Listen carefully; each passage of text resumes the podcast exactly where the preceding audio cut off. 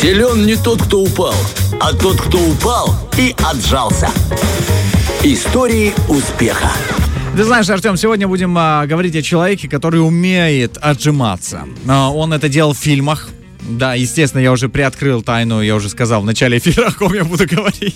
А Брюс Уиллис. Да, да, ты помнишь, орешек, это была конечно. проверочка, да. Еще ты говорил, что ты похож на него. Да, мне так Э, думаю, да, иногда э, Под некоторые- определенным углом солнца, когда затмение происходит раз в век. Какой? Тогда ты... В полной темноте. В полной да? тем- Я да. тебя понял. Тогда ты похож. Со вот, спины в полной темноте под одеялом. Ну, в общем, было такое в истории человечества, что. Артем был похож, да, на Брюса Было, Уиллиса. было, было. Но не переживай, затмение все чаще и чаще происходит, поэтому есть шанс. Лунные, э, когда лунные происходят, ты на Майкла Джексона похож. Э, Окей, продолжим. Э, Значит, смотри, Брюс Уиллис родился 19 марта 1955 года. Дяде уже много лет. Значит, роди- и родился он для того, чтобы доказать, что для того, чтобы добиться успеха, не нужны какие-то экстраординарные способности. Поэтому мы можем добиться успеха однозначно. Да, и даже не нужен сокрушительный талант для этого. Можно, просто надо задаться целью. А, Родился 19 марта, можно было поздравить его с днем рождения, но время уже прошло. А, В Западной Германии, оказывается. Я не знал, что так недалеко вообще отсюда, да, родился. А, И дальнейшее воспитание про- прошло в США, в штате Нью-Джерси. Он посещал колледж, не знаю какой, но он посещал колледж, то есть человек с образованием. В колледже он впервые и раскрыл э, свои актерские способности, и он записался в драм-кружок. А, На самом деле он пошел туда для того, чтобы перестать заикаться. Мало кто знал, да, но а, Брюс Уиллис получил даже прозвище Бак-Бак за то, что он реально был заикой в школе. И он обнаружил, случайно причем обнаружил, что когда он попробовал себя в спектакле «Янки из э, Коннектикута» а, при дворе короля Артура, а, выяснилось, что когда он играет на сцене, заикание исчезает. То есть он перестает, ну, на самом деле, он начинает нормально говорить. Не знаю, на каком языке, правда. На немецком или на, на английском. Это вопрос для меня, да. И хотел бы знать, знает ли он этот язык.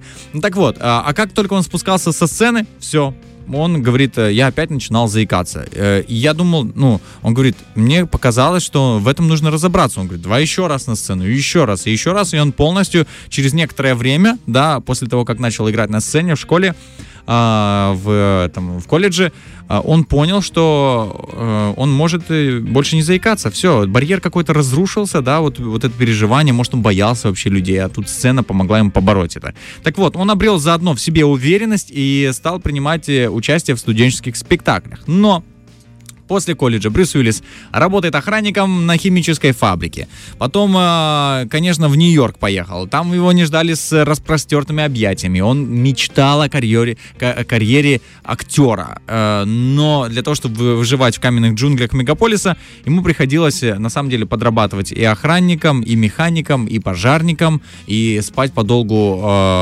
какое-то время, да, по ночам на улице. Это было на улицах Лос-Анджелеса, да. Интересно, он проходил по этим улицам, говорит, вот здесь я спал, а здесь я спал, когда ждал э, а, роль на вот это, да, в фильме и так далее. В общем, его никак не брали ни в какие фильмы, и даже однажды вот все-таки улыбнулась ему удача, он как-то сыграл в нескольких э, внебродвейских э, театрах, да, спектаклях, А потом попробовал сыграть в эпизодической роли в одном фильме даже. Я смотрел видео-эссе о карьере Брюса Уиллиса, где он появился прям в фильме как прохожий, просто как прохожий, где он так развернулся, знаешь, полубоком, и было видно его лицо, это первое появление его на экране, собственно, было. И я такой, ну, молод- достаточно молодой, не похожий на себя, как он выглядит э, уже знакомый нам. Ну так вот, наконец, Брюсу Уиллису улыбнулась удача. Э, агентство Триада пригласило на прослушивание его в сериале э, «Лунный свет». Детективное агентство, помнишь, «Лунный свет»? Конечно было. же помню, Так да. вот, ему повезло, представляешь, его выбрали из трех тысяч претендентов. Это, это чудо на самом деле какое-то. Ну, Я, слушай, представь себе, 3000 человек, окей, 2999. У них таланты однозначно были э, у кого-то на уровне выше, на порядок выше, чем у Брюса Уиллиса. Я не думаю, что там пошли все такие, как Брюс. Его выбрали, он начал сниматься с Сибил Шепард, знаменитой актрисой. А, И в первые месяцы работы над сериалом Брюс становится популярным. После, а, конечно же, проходит какое-то время, а он начинает сниматься ну, в «Крепком орешке». Это вообще сделало его маркой актер, знаешь, маркой актера определенного вида, знаешь, как бы сорта, я не знаю, как здесь выразиться. И в дальнейшем его стали приглашать э, другие, другие известные режиссеры. Опять же, «Пятый элемент», «Армагеддон» фильм, я думаю, что... Вот я, кстати, пересматривал. Классный фильм, обязательно посмотрите. В общем, Брюс говорил, что он всегда хотел быть супергероем, который э, спасает э, жизни, спасает человечество. И вот в «Армагеддоне» Не буду раскрывать, да, вдруг кто-то не Да. смотрел. Без спойлеров. Да, без спойлера. Утра. да, реально. Я смотрел его э, лет 10 назад, я забыл, о чем он. Ну, я фильм так себе смотрел 10 лет назад. Сейчас-то я осознаю, да, что смотрю. А Тогда не осознавал. Так вот, сегодня Брюс Уиллис, э, его имя стало таким символом успеха в Голливуде. Э, И его история успеха вдохновляет людей, у которых нету каких-то заоблачных талантов. Они не умеют петь. Они не, ну, актер, как правило, должен уметь петь, танцевать. Что он еще должен уметь, э, Артем, скажи? Запоминать текст. А, отлично. Спасибо.